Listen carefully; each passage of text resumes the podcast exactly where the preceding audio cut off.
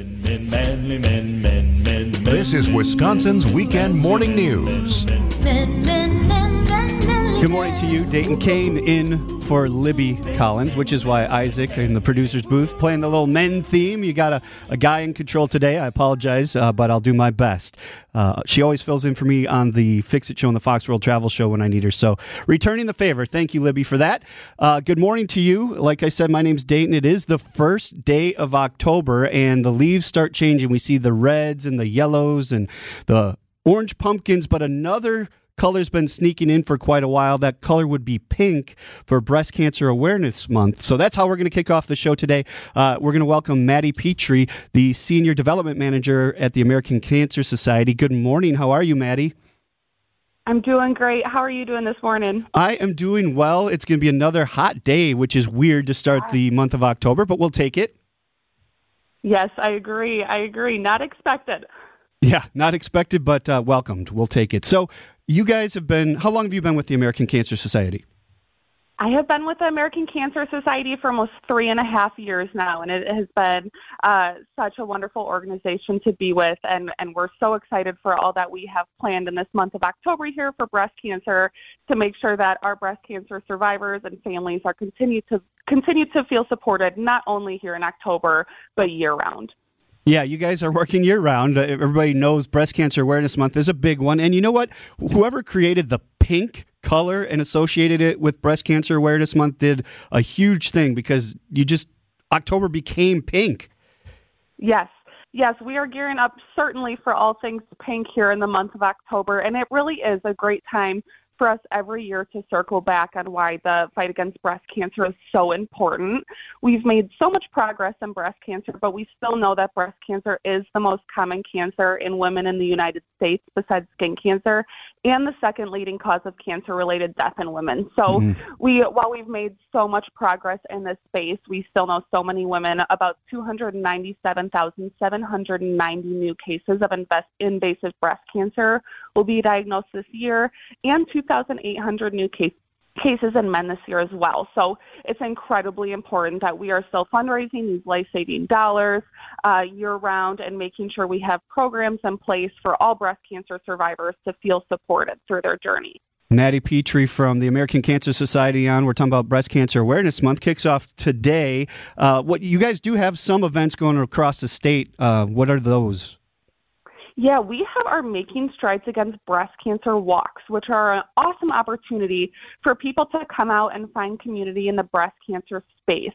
Um, so we have our Making Strides Against Fox Valley on uh, Making Strides Against Breast Cancer of Fox Valley on October 7th here, and then our Making Strides Against Breast Cancer of both Green Bay and Milwaukee will be taking place on October 14th. So that weekend we have two walks, but coming up here on October 7th we have our Fox Valley Walk they're a great chance for people in those communities to come out, and anyone is welcome. They're really family friendly events. Um, if you are a part of a business, a community group, if you are a breast cancer survivor, a caregiver, a family of someone, or just really passionate about breast cancer, uh, these are a great chance for you to come out fundraising is optional, but you also, it's just really important that people leave with community and a support system around them um, to find space if they are passionate about breast cancer. And a lot of people have been affected by this for sure. Uh, is a pre registration required or recommended? It is recommended, but there's also registration on site if you're not able to. They can visit our websites. Anyone can visit our websites if they're uh, interested in signing up and learning more about the event. And the website? We have our um, websites. If you just, the, the best way um, is just to Google search our Making Strides Against Breast Cancer, and there will be a search bar on our national website where they can just search Wisconsin, and then those local Wisconsin websites will come up. Perfect. Well, thank you for all you do. Thanks for calling in today, and uh, do do some good awareness. Uh, what do you call it? Let's get people aware of what's going on here, so we can keep fighting. Um, you guys are doing a great thing, and it's it seems like when you, you say you're making strides in the name of the walks that you do you guys are doing great work what what's like the big thing that's been that happened the last year here I would say uh, post pandemic is bringing back our programs for our breast cancer survivors. We had so much stop in the last few years, but our programs are back in full force. We have our transportation and lodging program so people have a place to stay, stay and a way to get to their treatment. We have our 24 7 helpline and website, cancer.org, and then all of our cancer support services. So, our Cancer Survivors Network and our Reach to Recovery program for breast cancer patients, which connects them to another breast cancer survivor, our caregiver resource guide. So, so much in place to make sure that our breast cancer survivors and their families feel supported. Awesome. Thanks so much, Maddie. Have a great day. Coming up next, we're going to check into sports with Dominic Catronio. It is Wisconsin's Weekend Morning News on WTMJ.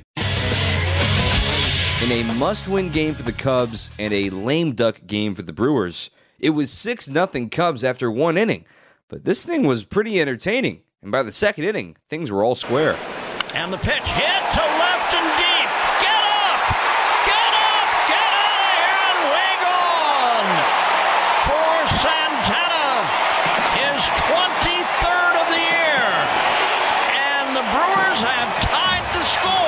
Mr. Baseball Bob Uecker on the call. However, the Cubs would end up winning 10 to 6. It was all for naught, though, as the Cubs were eliminated by virtue of the Marlins winning in Pittsburgh. So the National League playoff field is set. The Marlins and Diamondbacks clinched their playoff berths on Saturday night, and their results today will determine who the Brewers face on Tuesday in the wild card round. The finale of the regular season is today at 2:10. Our coverage begins at 1 with Brewers warm-up. The Badgers were idle on college football Saturday. Here in the Big Ten, the top two teams really had no sweat. Number two, Michigan defeated Nebraska 45 7. Number six, Penn State over Northwestern 41 13. Nothing crazy in the top 25 as far as upsets go, but a few teams had to sweat. Number 1 Georgia came down to the wire against Auburn 27 to 20, and number 7 Washington had their hands full on the road at Arizona. They win 31 to 24. But a wild finish between number 13 LSU visiting number 20 Ole Miss. And now steps back to the left, throws toward the back of the end zone. The pass is going to be deflected and incomplete. It's There over. is no flag. Ole Miss It's over. has won over LSU 55 to 49. Wow. Dave Kellum on the call on the Ole Miss Sports Network from Learfield. I'm Dominic Catronio, WTMJ Sports. Thank you, Dominic. Coming up next, the five day forecast, and we'll check in with Vince Vetrano, who's hanging with Mark Kass. It is Wisconsin's Weekend Morning News on WTMJ. Good morning.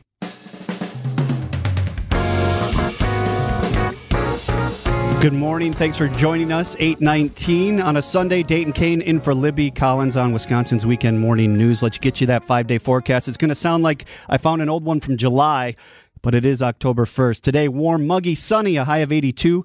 Monday, sunny, 83. Tuesday, partly cloudy, 83. Wednesday, chance of showers and thunderstorms, 79. And Thursday, partly cloudy with a few showers and a high of 70. 61 in Hartford, 65 in Kenosha, 65 in Milwaukee. And it's time to check in on our Tri County contracting hotline with Vince Vetrano. Thanks, Dayton. I'm joined by editor in chief of the Milwaukee Business Journal, Mark Kass. Morning, Mark. Hey Vince, how you doing today? So I'm anxious to see how the week shapes up for a lot of things. Let's start with the Milwaukee Brewers and the playoff situation. At worst, Mark, we have just two games here in Milwaukee, which would mean we get swept in two. I don't see that happening. I'm looking for a deep run by our Milwaukee Brewers here in the playoffs. I mean, really important, Vincent, because think of last year when there were no playoffs, and you know, kind of what happened at the end of the season, things just go away. But here, you're going to have at least a week, hopefully a lot more. Kind of, as you said, we're going to get a lot of the people from out of town who are going to come in. They're going to spend money at the hotels. They're going to spend money at the restaurants. They're going to spend money at the stores. And they're also going to spend money at the team. Think about it already. The Brewers have already have shirts and hats out there. They're already making revenue off of this playoff run. They're going to have a couple home games at least where they're going to sell a lot of food and sell a lot of beer and they're going to sell a lot of tickets. So this is good for the Brewers being in the smallest market in the major leagues to have the playoffs. Now, obviously, I mean, if they're out in the first round, it's not as good as going all the way to the World Series. But think about it. I think it was 2018 when, when they went all the way to the NLCS, how great that was in the city, how much attention that brought to the city, and how much money was spent here. This really has an economic impact, and you know, also comes at a great time. Think about what we're also working on right now, and, and that's the money for the future of AmFam Field. So to have this kind of play out as that's being voted on in Madison, I think is great for the Brewers. Uh, let's pivot quickly to the Milwaukee Bucks because we got a lot of other stuff to talk about. But boy, it's all sports here on the front end. Yeah. You know, Bucks training camp starts already this coming week here with big increase in interest now due to the big trade for Damian Lillard. You have all of that happening. Boy, the Bucks stole the spotlight right out from under the Brewers For at least a couple of days of the news cycle. But Isn't the that Bucks, amazing how that happened? Yeah. right? I know, right? If I'm the Brewers, I'm like, can you give me a minute here? like we're going to the playoffs. but man, what what the Bucks have done not only on the floor, but then everything that they've built in and around Fiserv Forum, uh, it's a really exciting time for downtown Milwaukee. It is, and it's also a real important time for the Bucks because think about this: in the hours after that trade, where they bring in this this guy who a superstar, they sold 200 uniforms like overnight with his name on it. So that just shows the impact he's going to have on this team, both on the court and off the court. So, and they're saying now they're going to sell all their seats for the season tickets. So again, he's already had a huge impact. I think that's going to continue. Obviously, winning is important. We saw that in 2021 when they won the championship, what that meant to our city, both from a financial standpoint and from a just being seen internationally standpoint. So I think the interest in the Bucks is only going to increase. Obviously, now they have to win on the court, and if that happens over the first few months of the season, you're just going to see huge crowds down there. Talking with editor in chief of the Milwaukee Business Journal, Mark Kass. You know, the other thing, Mark, on the intangible level, you know, we've talked a lot about dollars and cents and what it means for businesses that benefit directly. But how about just the lifting of all of our spirits? Other major Wisconsin companies get behind our teams. Maybe they have a spirit day in the office. Maybe they light the exterior of their building up green for the Bucks or blue for the Brewers or what have you. Like, there's an intangible benefit to to our teams doing well too, right? You're exactly right. You're seeing that already. Just, I mean, all the spirit behind the Brewers, all the spirit behind what's going on with the Bucks. I think it's great. I think the other thing that you have to talk about, Vince, is having these teams here and the success they have helps us draw both more companies and helps us draw more employees here. I mean, think of you know, kind of the young 20s and 25 year olds who are looking for a place to live. They want to live where sports teams are. They want to live where they obviously have some success. So this helps us. But you're right in terms of spirit. All you have to do is kind of look back to 2021 and what went on when they won the championship, how great that was for the city, and thinking back all the way back to 82 and 83. I went to the World Series. I still remember it. So I mean, it was that important Right. for this city and kind of for this community to have that kind of thing. Need another parade on Wisconsin Avenue. Sticking with the Bucks Right a little on bit. Wisconsin Avenue. Oh, we've got uh, you know a global superstar, and I don't know that there's any way that we can really wrap our arms around how big it is. We have a guy like Giannis Antetokounmpo who plays for our team, who lives in our community, who's raising his children here, and now Giannis has. Uh, tell me about this restaurant that he's invested in. Right. This is an interesting one. He's getting more involved. It's a Greek restaurant, just kind of north of the arena. He's gotten involved in it through ownership, but really I've seen Giannis kind of expand over the past couple months in terms of his interests. He's into candy now. He's into winery. He and his brothers have just over the past few months have really expanded what they're doing, and, and I like it because he's setting himself up kind of long term. You know, what's he going to be involved in after he's through playing hoops? He's got all these things now, and and for him to be involved in that restaurant and he says he's going to spend some time there. He's going to eat some meals there. He's going to be involved there. I think is one is good for him. It's also great for the community. Think about also he's going to have that retail store, which is going to be right across the street from the arena in the trade. Again, he sees things really well in terms of his brand and of living his life kind of after he's through playing basketball. Big news this week in the nonprofit sector, Mark. You know, we're trying to get our way to $240 million for the new Milwaukee Public Museum that's going to go just north of Fiserv Forum, and a big contribution toward that end over the last week. Yeah, it really is important to that effort. It's the ex-CEO of Kohl's really involved in the growth of that retailer. He and his family, in honor of their parents, made the contribution of $10 million. Important for a couple reasons. One is because it obviously raises the money they need, but two, it raises the recognition of others, hopefully. So I think long-term this will help them. For those of us who, you know, kind of walked through the museum and have seen the current state, we know that it needs to be replaced, and that's what they're working on. But they're really trying to raise a lot of money here. They want to start construction yet in 2023, have it open yet in 2026. So there's a lot of work to be done here and a lot of money to be raised there still because they need about $80 million or more still for the whole project. Not easy to do, but important for our community. So the next few months are really, really key to them. Hey, last thing for you because I saw some pictures online that you posted from Doors Open Milwaukee. Boy, is that event just exploded over the last several years.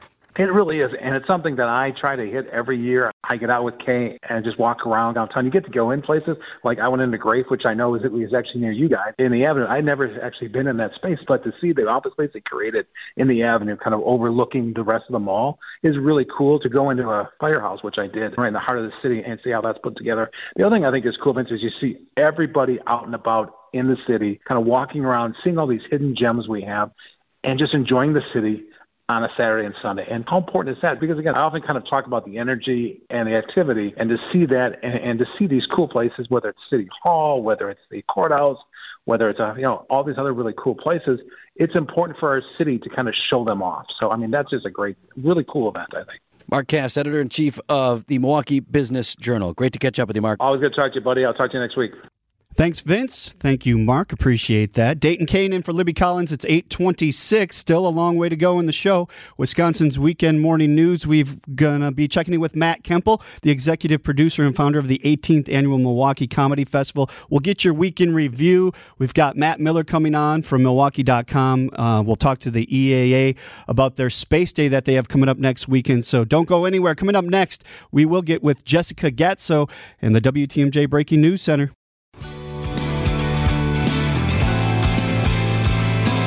Wisconsin's weekend morning news. Dayton Kane in for Libby Collins. Good morning, 834. Dame Dolla traded to Cream City. A Green Bay murderer receives her sentence. A longtime U.S. Senator passes away and more. It's Week in Review brought to you by Outdoor Living Unlimited. What we do here Probably is don't go have to replace those windows. and to the left. If the front-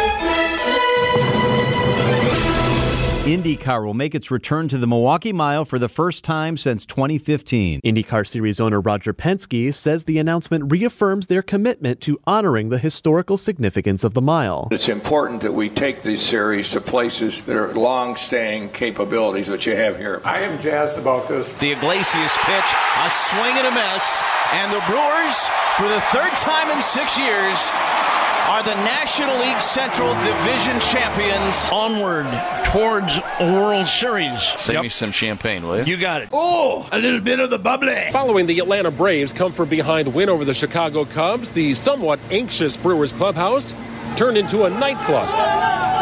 Let's give Matty Arnold. The GM brought a lot of you guys here. Let's douse him.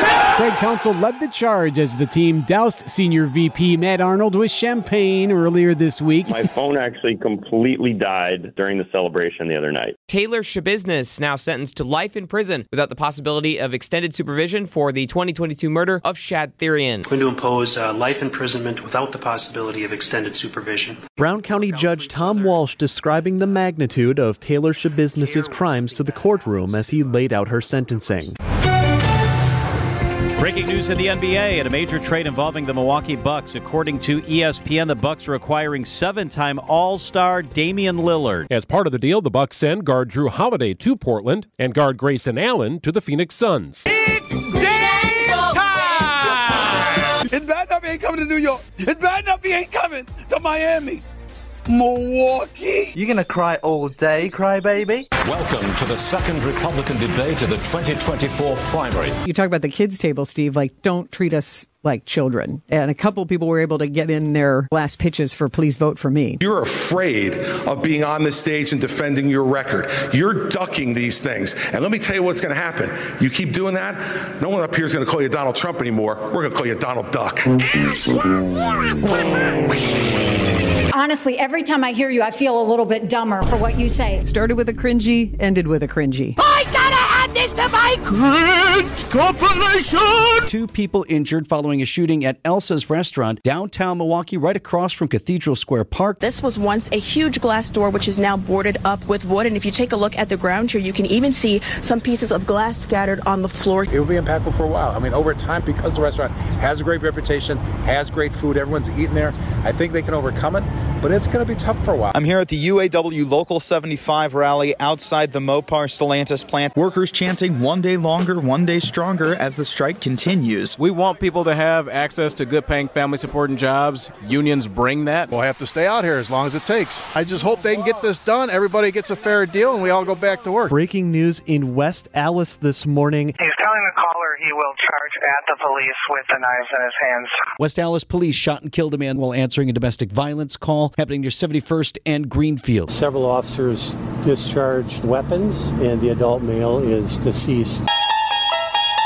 You unlock this door with the key of imagination. Beyond it is another dimension. Goff, deep again, wide open, making the grab and taking it in is St. Brown. Big hole, left side, in for the touchdown. David Montgomery, keep it on the ground, through the middle. There he goes again. Montgomery. They manhandled us uh, really in every phase. You've just crossed over into the kneecap zone. Boo! Boo! California Senator Dianne Feinstein has passed away at the age of 90. Thank you. It was 1992 when Dianne Feinstein and Barbara Boxer became California's first female senators. It's now up to Governor Gavin Newsom to name an immediate successor for Feinstein. Because we are barreling towards a government shutdown, they might need a 50th Democratic vote to keep the government open. I think it is possible that we see an appointment by California Governor Gavin Newsom before the day is over. What a week. Boat raced at Lambeau. F you. Take care and goodbye. Ladies and gentlemen, the weekend. There it is, your week in review, sponsored by Outdoor Living Unlimited. Dayton Kanan for Libby Collins coming up. We'll check your forecast, and we'll talk with Matt Kemple, the executive producer and founder of the 18th annual Milwaukee Comedy Festival. It is Wisconsin's Weekend Morning News on WTMJ. Good morning.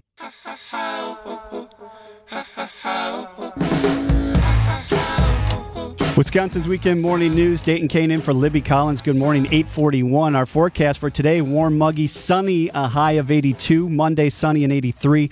Tuesday, partly cloudy, 83. Wednesday, chance of showers and storms, a high of 79. Thursday, partly cloudy, a few showers, and a high of 70. 61 in Cedarburg, 65 Racine, 65 in Milwaukee. And it is happening starting today, it looks like. The 18th annual Milwaukee Comedy Festival. Matt Kemple, the executive producer and founder, on with us. Good morning, Matt. How are you? I'm doing great. How are you doing today? Good. So if you're in the comedy club scene, 8:42 on a Sunday's got to be pretty early. So I appreciate you calling in. I had a couple cups of coffee to prepare, so I'm doing great. All right. So have you been doing this for 18 years? Yeah, I founded the festival Yeah. 18 years ago, uh, and I never expected it to go this long. and now you're like, what did I do? No, no, Yeah, no. what so, have I done? so tell us a little bit about it. What can we expect for the next, uh, looks like eight days? Yeah, we have 13 different shows at seven venues all over the city. We start things out tonight at Lakefront Brewery with Kelly Ryan. She's a hilarious comic uh, from the West Coast that's really been making a name for herself. We're very excited to work with her. Uh, tomorrow is going to be the Milwaukee Roast. Um, at the Cooperage, which is just a all of the best comics in the city are all going to kind of riff on the city that we love. It's a really fun time. And then um, we have a uh, one of our bigger shows, Todd Barry at Shank Hall on Thursday.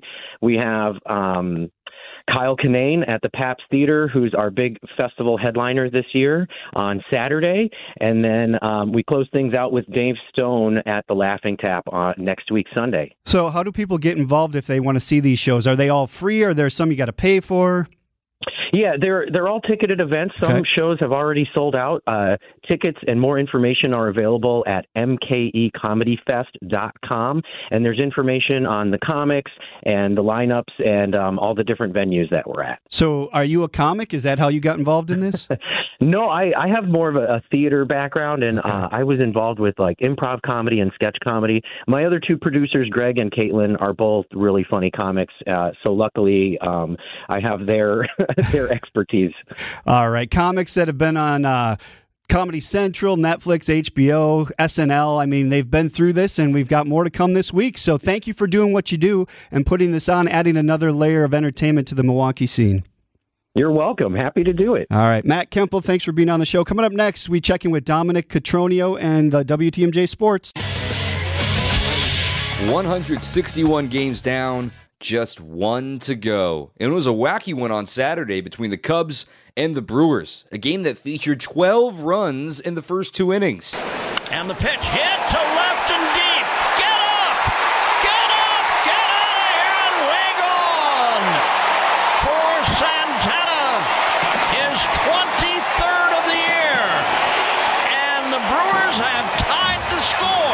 Bob call here on WTMJ. That homer from Santana not at the game at 6. However, the Cubs would win 10 to 6. The game wouldn't matter ultimately though, because with the Marlins defeating the Pirates, they officially eliminate the Cubs from postseason contention.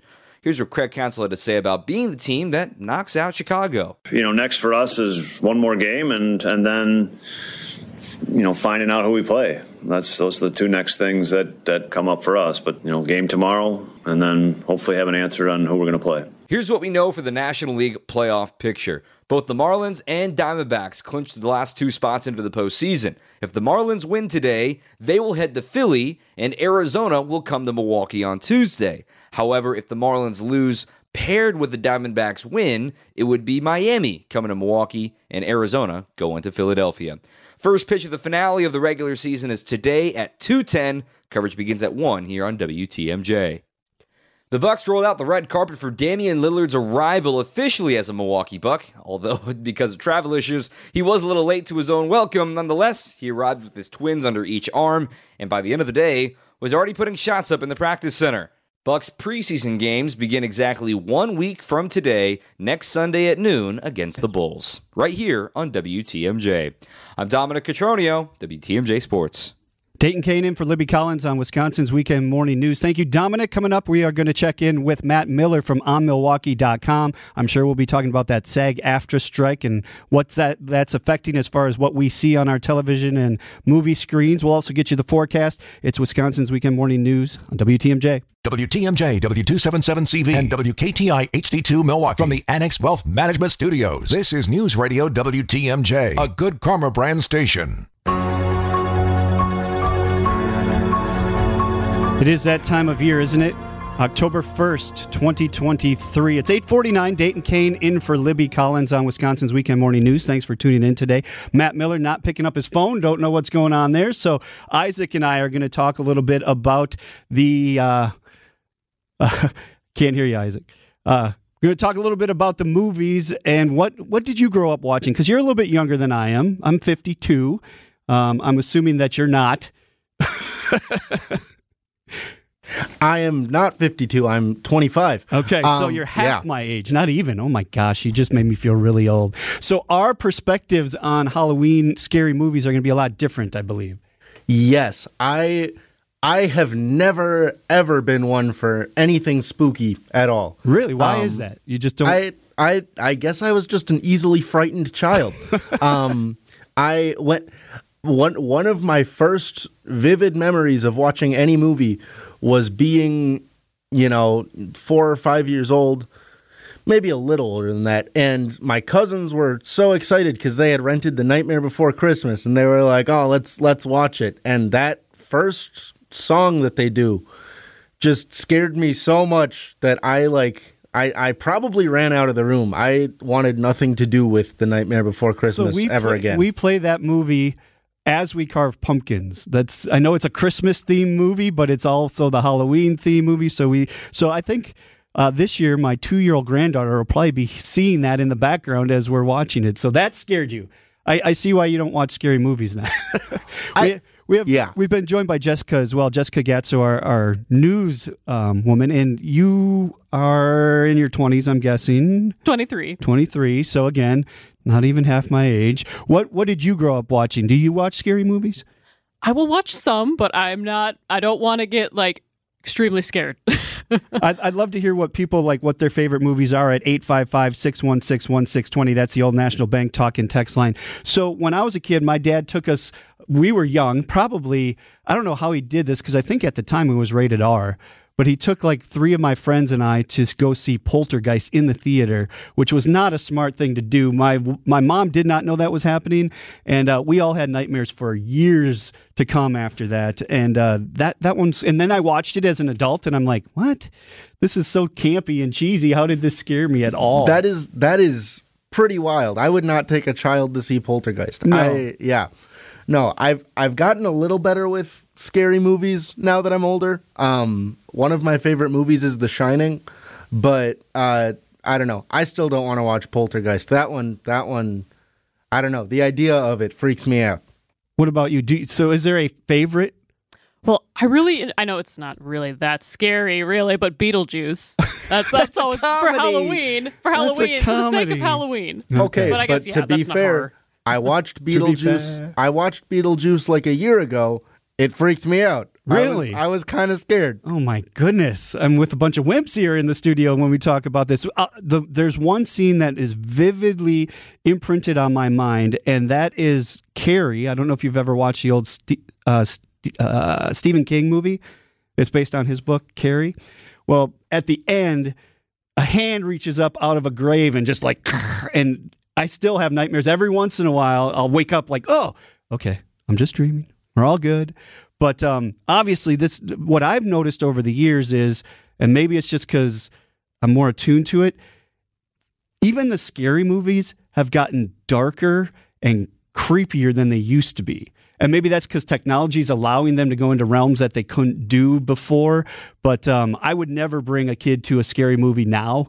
Like if you've ever seen a Saw movie, that's like don't don't I can't I can't handle that type of scary. Like the I'm gonna chop you up into pieces scary is not my thing. Like the ethereal, um, this could be a ghost or is it just somebody out there creeping around in the woods kind of thriller. I like those type of scary movies. What about clowns? It. Okay. You found my one weakness. I cannot do clowns. I've watched it, all of them, and they freak me out. I just can't do it. And if there's a clown, like if you walk into a room and there's like just a toy clown sitting there, I'd be like, all right, I see you. I'm watching you. Don't don't get up. I'm just passing through. Because us, yeah, it's kind of creepy. Yeah, I I have never seen any of the versions of it. I no, yeah, don't no watch them, Isaac. That. No, If, if Nightmare Before, uh, what The Nightmare Before Christmas. Yeah, if that freaks freaks you out, don't watch it. Okay, but I've seen all of the Friday the Thirteenth movies. I Yeah. when I first moved to Milwaukee, my my roommate is a big horror fan, and he has a tradition every spooky season, shall we say, where every weekend he'll watch a movie in a franchise. Um, and so the year that I lived with him, it was Friday the Thirteenth, and so I saw all of those so I can kind of do like slashers now. You know, when they're when they're kind of predictable like that, it doesn't really scare me so much. I've just looked up uh, the best horror movie of 2023, according to this website, is a show called Huesera, the Bone Woman. That is probably not one that I'd want to see. I'm I have not heard of that. Pass on that one. Talk to me, attachment, Megan, influencer, Brooklyn. There's a lot out this year. I have heard a lot about Talk to Me. Yeah.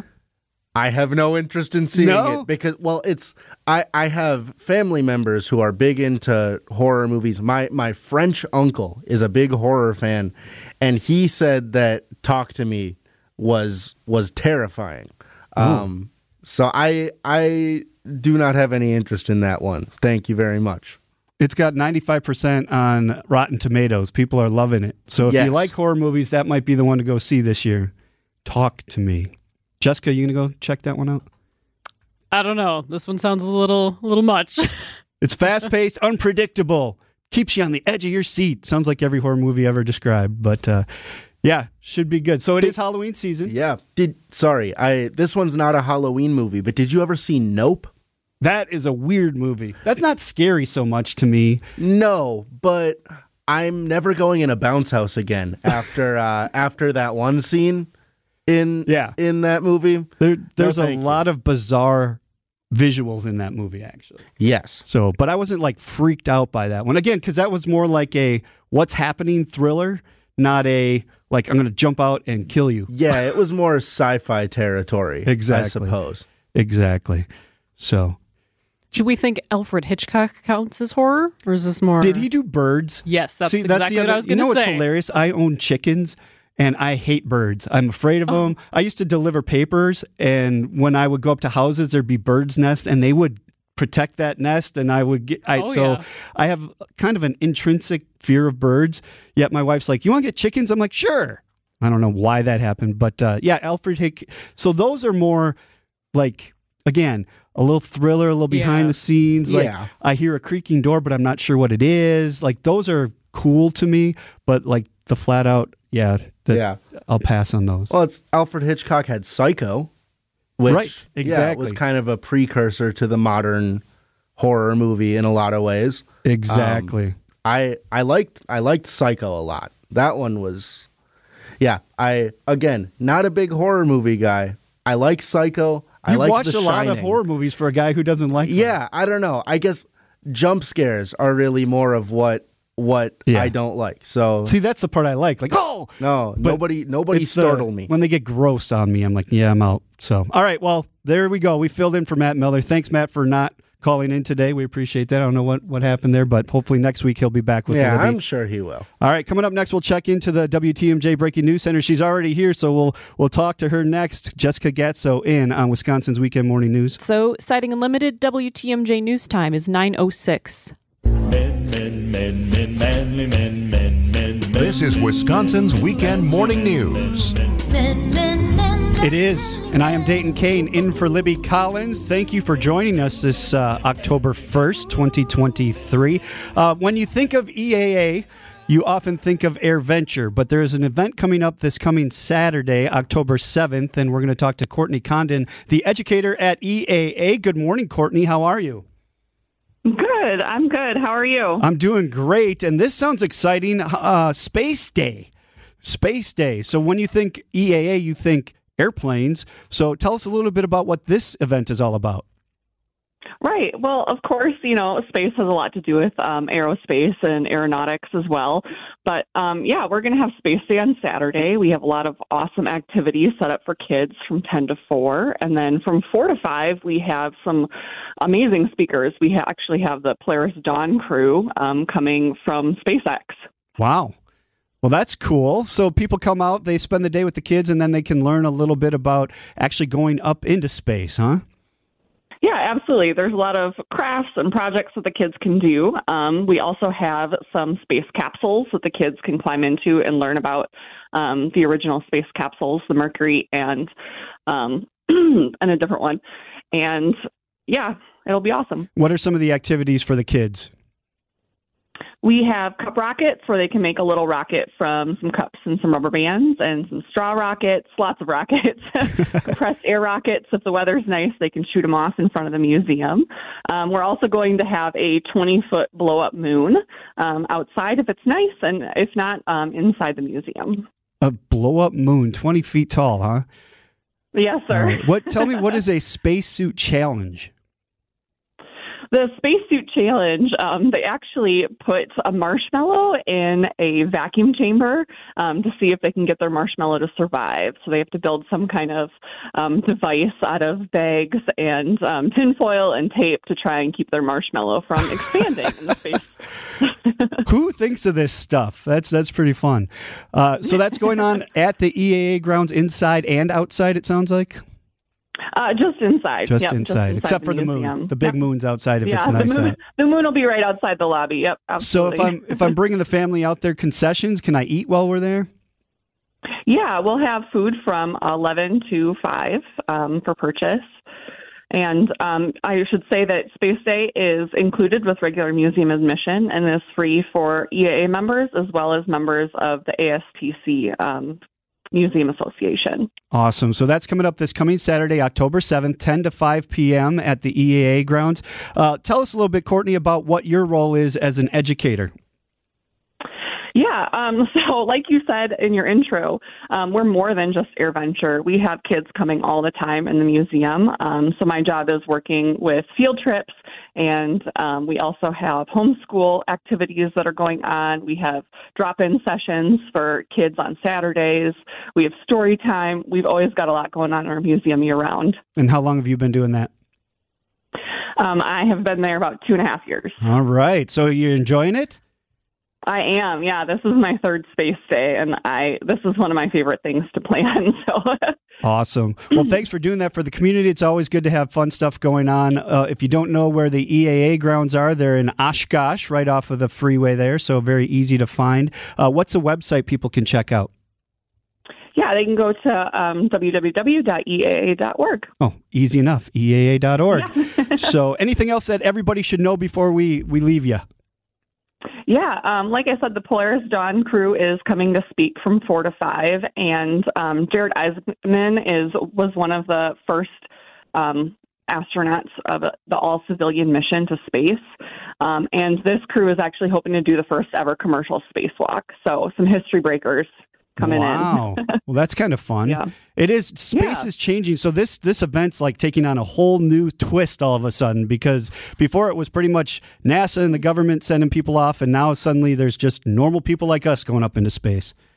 Yeah, exactly. And like that's the theme of our space day this year is space and entrepreneurship. So just talking about how uh, space tourism might look in the future and how an a- everyday average citizen might be able to go into space someday. That's such a weird phrase to me, space tourism. But it's kind of cool. It's exciting times. It is. Awesome. Courtney, thank you so much for coming on. We appreciate that. Enjoy the rest of your Sunday. for having me. All right, Thanks, it is you Wis- yeah, Wisconsin's weekend morning news. Dayton Kane in for Libby Collins on WTMJ. Coming up next, we'll check in with Dominic Cotroneo with sports, and um, going to be talking cribbage a little bit coming up as well. Thanks for tuning in this morning. In a must win game for the Cubs and a lame duck game for the Brewers, it was 6 0 Cubs after one inning. But this thing was pretty entertaining. And by the second inning, things were all square. And the pitch hit to left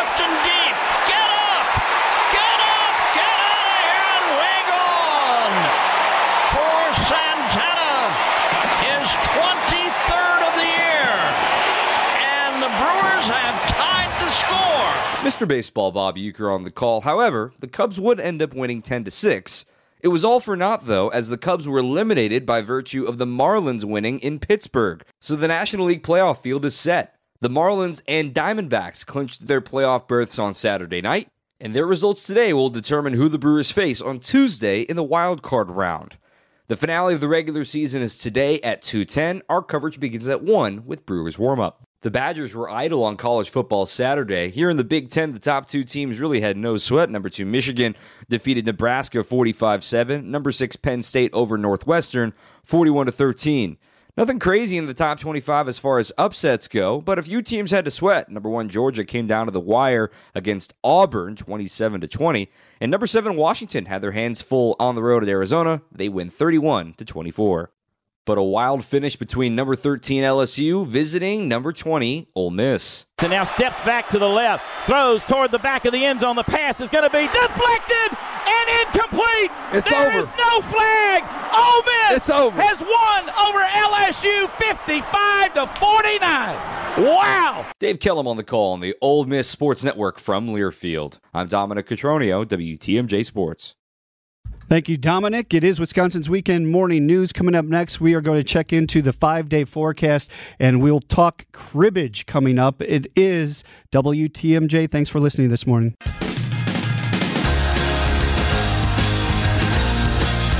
Wisconsin's weekend morning news on WTMJ. Good morning, 919. It is October 1st, and our government is still working.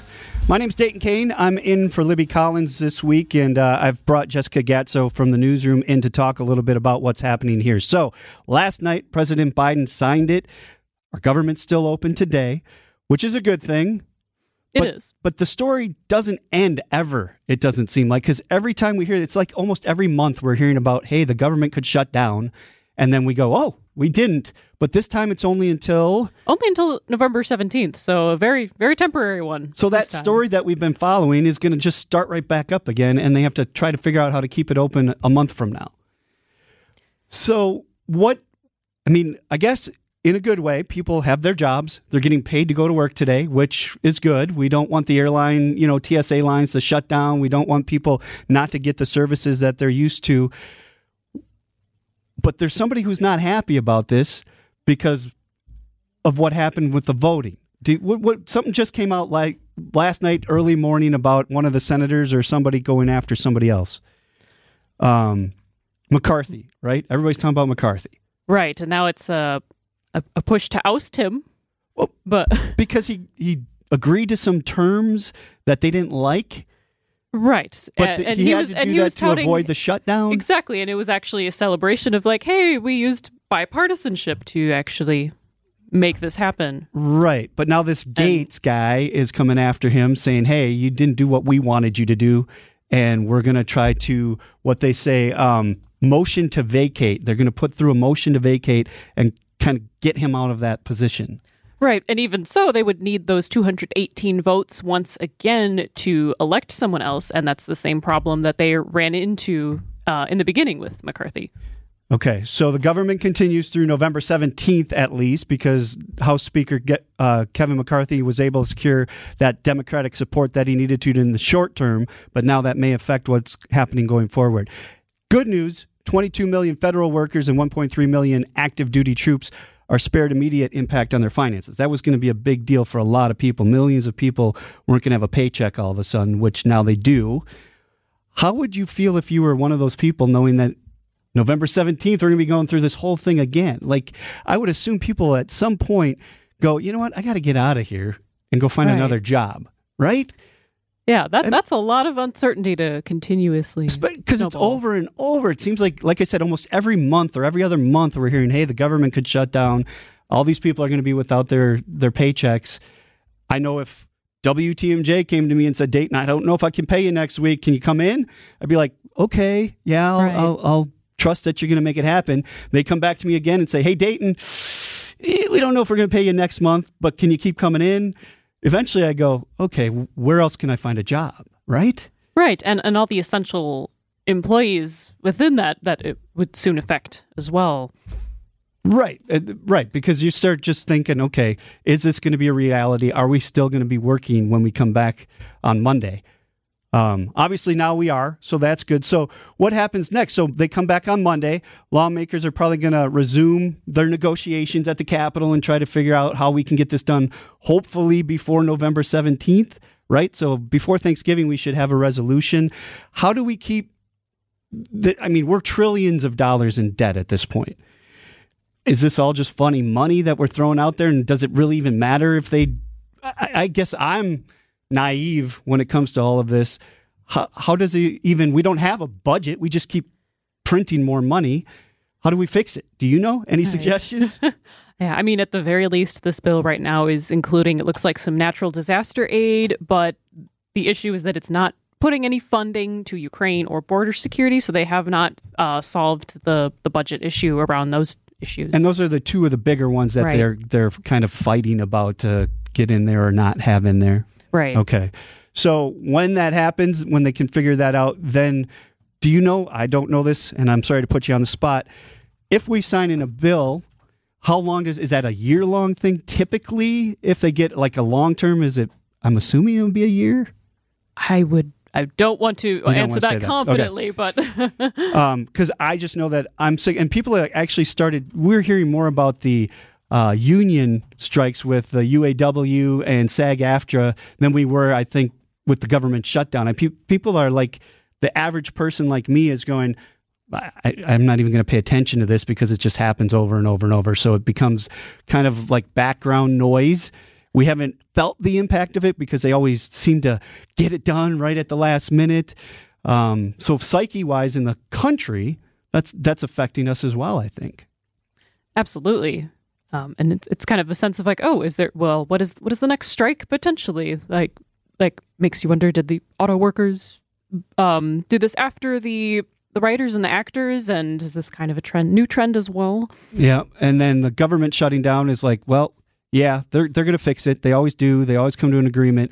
I, I guess I'm afraid because when you hear them talk about people talk about the impacts that it can have on the country if they don't get to that point we've never had to sit through it, at least that I remember in my time. Um, and so I, I'm I'm curious to see kind of what happens if it doesn't get worked out. But, right. But I, am afraid to see that. yeah. Because I, I, don't longest, know. The longest shutdown lasted 35 days um, for the government. So that's. When, do you know what a, year that was? Because that was from December 22nd of 2018 to January 25th of 2019. Okay, so that did go through my lifetime. I was I worked through it, so it didn't impact my life enough where I even remember like, oh no, I'm in trouble here and I have to worry about this. So, hmm. Now you got me thinking even more like what what impact does this have? I know for the you the SAG AFTRA strike, there's a lot of people whose lives were affected by that.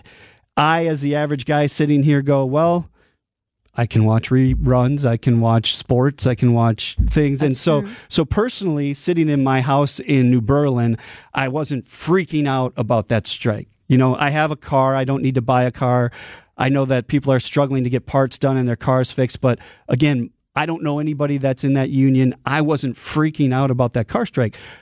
I know if all these places start striking and all, the government starts shutting down, that's going to have huge economic impacts across the entire country. I get that. I guess personally, I haven't felt it yet, so I don't know what that what that means in my everyday life. Right, and especially with the the economic impact being something that just kind of slowly feeds its way into the average consumer. I, right. I also can't say that I've had a personal connection to either of the major strikes recently. I, I'm a little more concerned about my grocery bill a lot of the times than anything. So I don't know. We'll see what's happening. Um, we'll we'll keep an eye on it, and of course during the week on WTMJ, that's there's a lot of conversations going on about it. Um, so I, I tune in there to find out my personal side of it, like how is it affecting us locally? Because they do a good job of getting sure. local community members on to talk about it.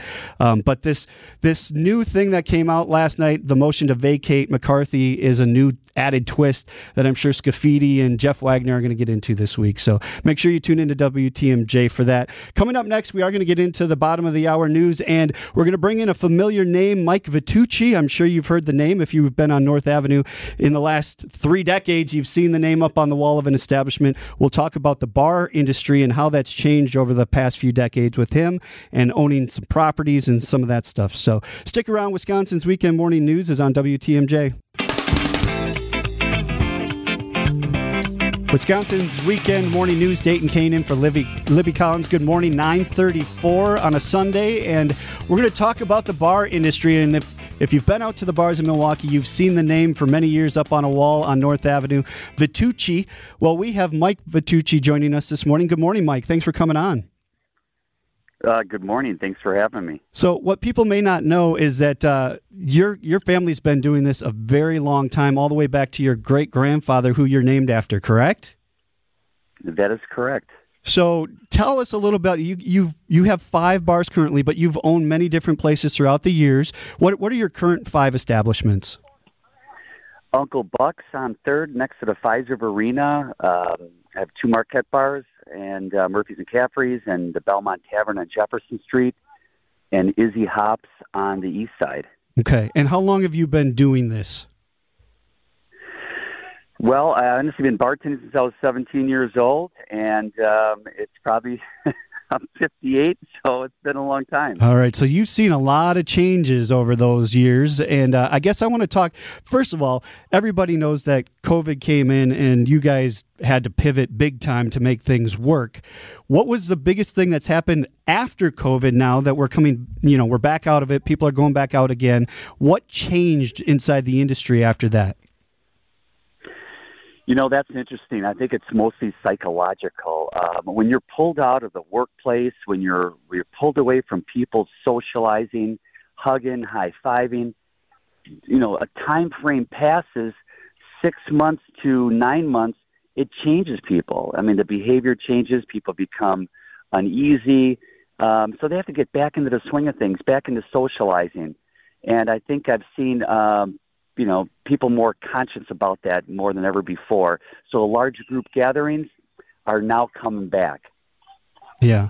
Uh, does through through that, I mean, social media has been around for a long time now. How is that playing into that like gathering and, and people being together? Is it is it a good thing? Is it a bad thing? Is it more about sharing the fun times we're having?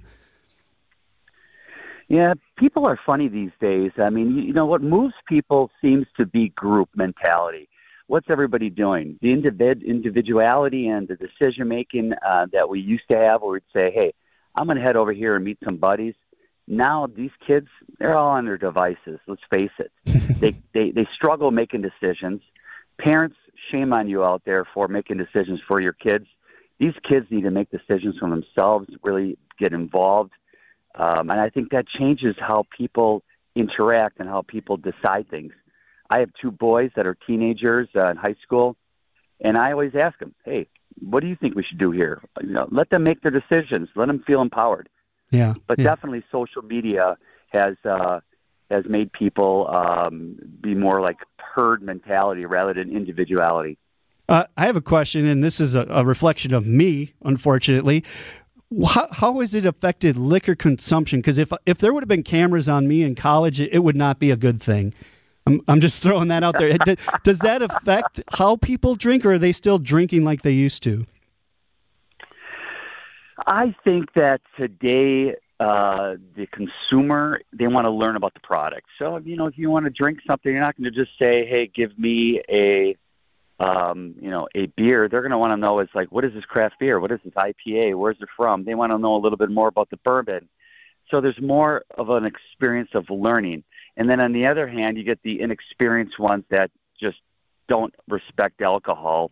that um, that drink and don't use don't make good decisions. I know people like how it used to be when you're younger. Yeah. Yeah, that's uh That was a joke, by the way. Yeah, no, that was a, it's a true joke. That's why it's funny, unfortunately.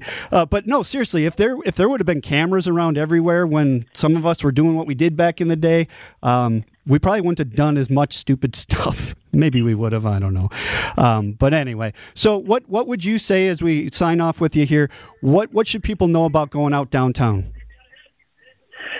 Downtown's a lot of fun. I mean, um, you know, especially by the Fiserv Arena. Um, Uncle Bucks is in the, is is right in the in the action. Um, we really do a great job with getting people to and from the arena, from concerts to uh, all sporting events. Um, unfortunately, we don't take reservations during events because it's just too damn busy. uh, but downtown is a safe area. It really is. Don't be don't be discouraged by by what you what you hear in the media. The media can be bittersweet for you, uh, but it's a fun, safe uh, place. The Milwaukee Police Department is outstanding on their control, and um, I, I, I have fun there. I've been downtown for uh, 30 years. Yeah. And it's it's fabulous. I love going town. All right. Uh, thank you, Mike. I appreciate you coming on the show. I know it's early for you on a Sunday, but uh, get back with the family. Enjoy the rest of your weekend. You too. Thanks for having me. Have a great day. Thank you. It is Wisconsin's Weekend Morning News. Coming up next, we'll get into the conversations with Libby on WTMJ.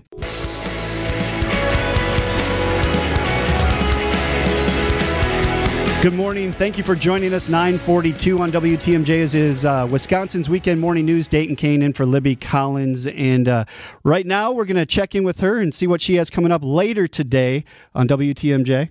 For a short time, you worked for Governor Tommy Thompson I as did. well. I did. How did that come about? I did. So that one, I had been working for Milwaukee Public Schools as the school to work administrator.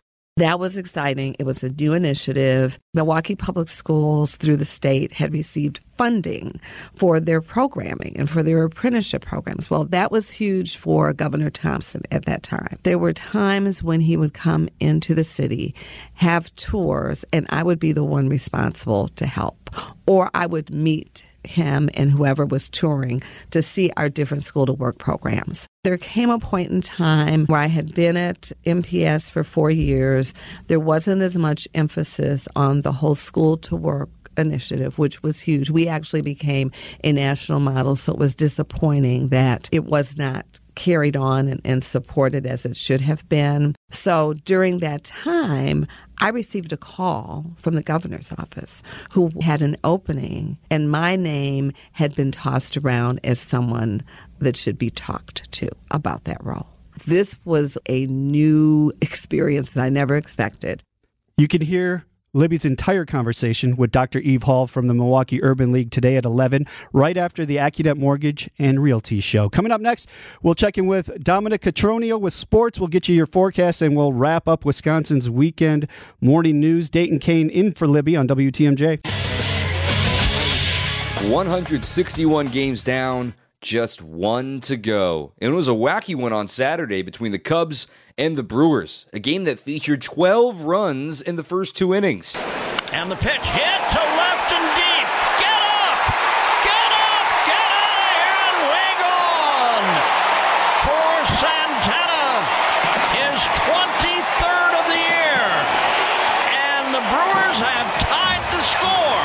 Uecker's call here on WTMJ. That homer from Santana not at the game at 6. However, the Cubs would win 10 to 6. The game wouldn't matter ultimately, though, because with the Marlins defeating the Pirates, they officially eliminate the Cubs from postseason contention.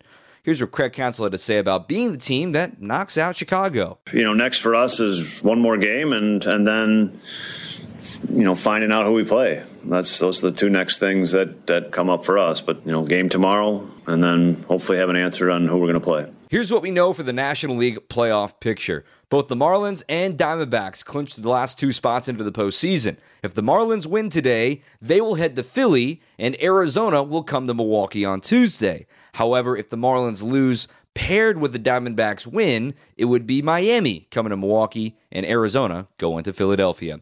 First pitch of the finale of the regular season is today at 2:10. Coverage begins at 1 here on WTMJ. The Bucks rolled out the red carpet for Damian Lillard's arrival officially as a Milwaukee Buck. Although, because of travel issues, he was a little late to his own welcome. Nonetheless, he arrived with his twins under each arm, and by the end of the day, was already putting shots up in the practice center. Bucks preseason games begin exactly one week from today, next Sunday at noon against the Bulls, right here on WTMJ. I'm Dominic Cotroneo, WTMJ Sports. Thank you, Dominic. Coming up next, the five day forecast, and we're going to talk about my experience at Lambeau Field on Thursday. I was surprised by something I saw, not just the fact that the Lions beat the Packers. That was kind of a shocker that I'm still not gotten over, but uh, something else happened that I want to fill you in on and see what you think of it. It is WTMJ. Thanks for listening.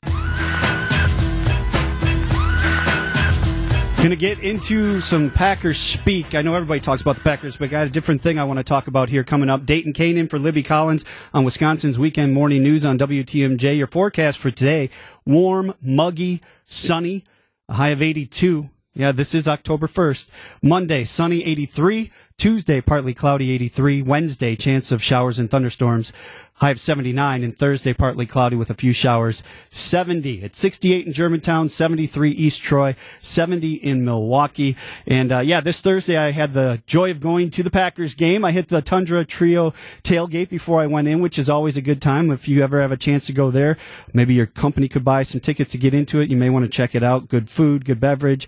Played some bags with my son and my father-in-law, and then we headed into the game. Now, this is where it got interesting. So we were watching the game, and of course, we had that first uh, series where we picked off the ball and we thought we were all on fire and we're going to win the thing, and it was exciting. And then we only got three points off a field goal, and we kind of all settled back down for a little bit. It was still loud. People were excited and thought maybe we had a chance against the Lions till about the second quarter, and then we realized we looked kind of like a high school football team out there on the field against them. So that was shocking. I, I, learned that the, the Lions might be the real deal. Everybody's been talking about it, but to actually watch them play us, uh, we look we look kind of foolish. But as I'm sitting there in the stands, halftime comes around, and uh, one of the guys that I'm with, our my cousin Brent, goes down and he comes back with two 24 ounce cans of Miller Lite which I didn't even know was a thing. I've seen the, the tall boys at 16 ounces, so now we're getting two full beers in a can at this point. And uh, I'm like, he's like, yeah, this is right across from the concession stand. You can go over and get these yourself. And I'm like, what? What do you mean you can get these yourself? He's like, yeah, you just you walk up and you reach in a cooler and you get the can and you check out. I'm like, well, do, do they card you?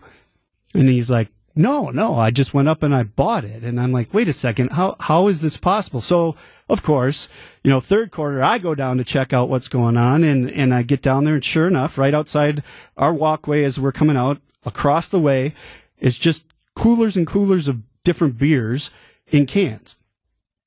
I open the door, grab two Miller Lites, walk over. I'm looking around to see how to check out, who's going to check me out. It's kind of like, you know, at Pick 'n Save or Woodman's, you got the self check lane. You just bloop, bloop, you walk out and you pay. Nobody carded me, which was weird.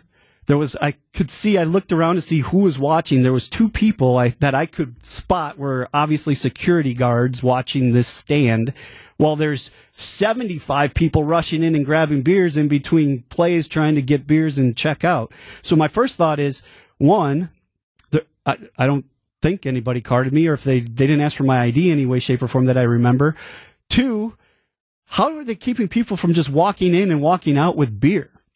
So I get back to the seats and I hand my son his beer. My son's 23, by the way, so it's not like I'm having a 12 year old a beer. Uh, I have my beer. My father in law is a DD, so he didn't want a beer, so he didn't get him one.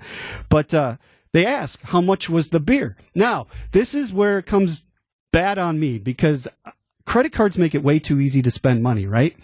So I reach in my pocket. I'm like, I don't know what I paid for this beer. Honestly, I just scanned and I left. Well, here's the receipt, Isaac. It's in my hand. How much do you think that 24 ounce beer was in a can? It, it's going to be a little bit pricey, yeah? So I'm going to go $16. Great. That was an awesome guess. So concession, $14.99, tax, 82 cents, total of 1581. Whoa. But basically you're getting two beers in one. So work it Yeah. out, you know, about 758 bucks a beer, which Yeah. is typical anywhere you go these days. So that's not the problem. The problem is, I was the guy who stole a beer not knowing it.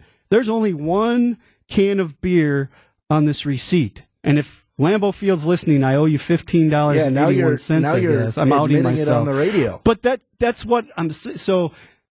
Now I'm making other people pay more for their beer next year, right? Because I just stole a beer by accident. I, I scanned both. I thought, swiped my card, actually tapped my card. I didn't even swipe my, I just tapped my card and I walked off. It wasn't until somebody asked me what I paid for my beer that I realized I only paid for one beer. And I wasn't about to go down. I mean, I'm watching a Packer game. Maybe I'll drive up there next time and say, hey, who do I pay $16 to for my beer I took last time? But how many times did that happen throughout the game? How many times, you know, shame on me for not checking. I could have paid for four beers because I scanned it twice or three times and didn't even think about it because it's just so easy to tap that card on that reader. And you walk off with whatever you paid and you look at your receipt later and go, oh, wait a second. I overpaid, I underpaid. So lesson learned for everybody out there. Make sure you're paying for the beer you're supposed to get. Whether it's too much, too little, make sure you're paying the right thing. But two, if anybody can chime in on this and tell me how they're allowed to just open coolers and let people scan themselves out, I was blown away. I definitely thought that you were you were going to be finding out that you know some guy in a trench coat just had had 24 ounce beers that he Right? was selling to people directly. Literally, it was like, you know, um, Nemo when all the seagulls are like, mine, mine, mine, mine, mine, mine. It was like that at this place. Everybody's rushing in, grabbing their beers, checking out because they want to get back up to the game. So it was chaos. I mean, it was kind of crazy in there. And like I said, I was kind of looking around like, who, who's managing this little station here? How does this work? And by the end of it, I'm like, yep, there is really no organization. And I was in line with people. I'm like, how do they know people aren't going to steal beers? And they're like, yeah, I guess it's on the honor system. They're trusting us to be honest. And I'm like, if we learned anything from humans in the last three years, honesty's not our greatest strong suit. Maybe they factor in the stolen beers, and that's why it's so. That's what I'm saying. I'm I'm now jacking up everybody's price next year because I only paid for one of the two And now beers it's going to be 1583. Oh my gosh, you're going to pay two cents more next year for my beer? Unbelievable. So, have you been to a game yet?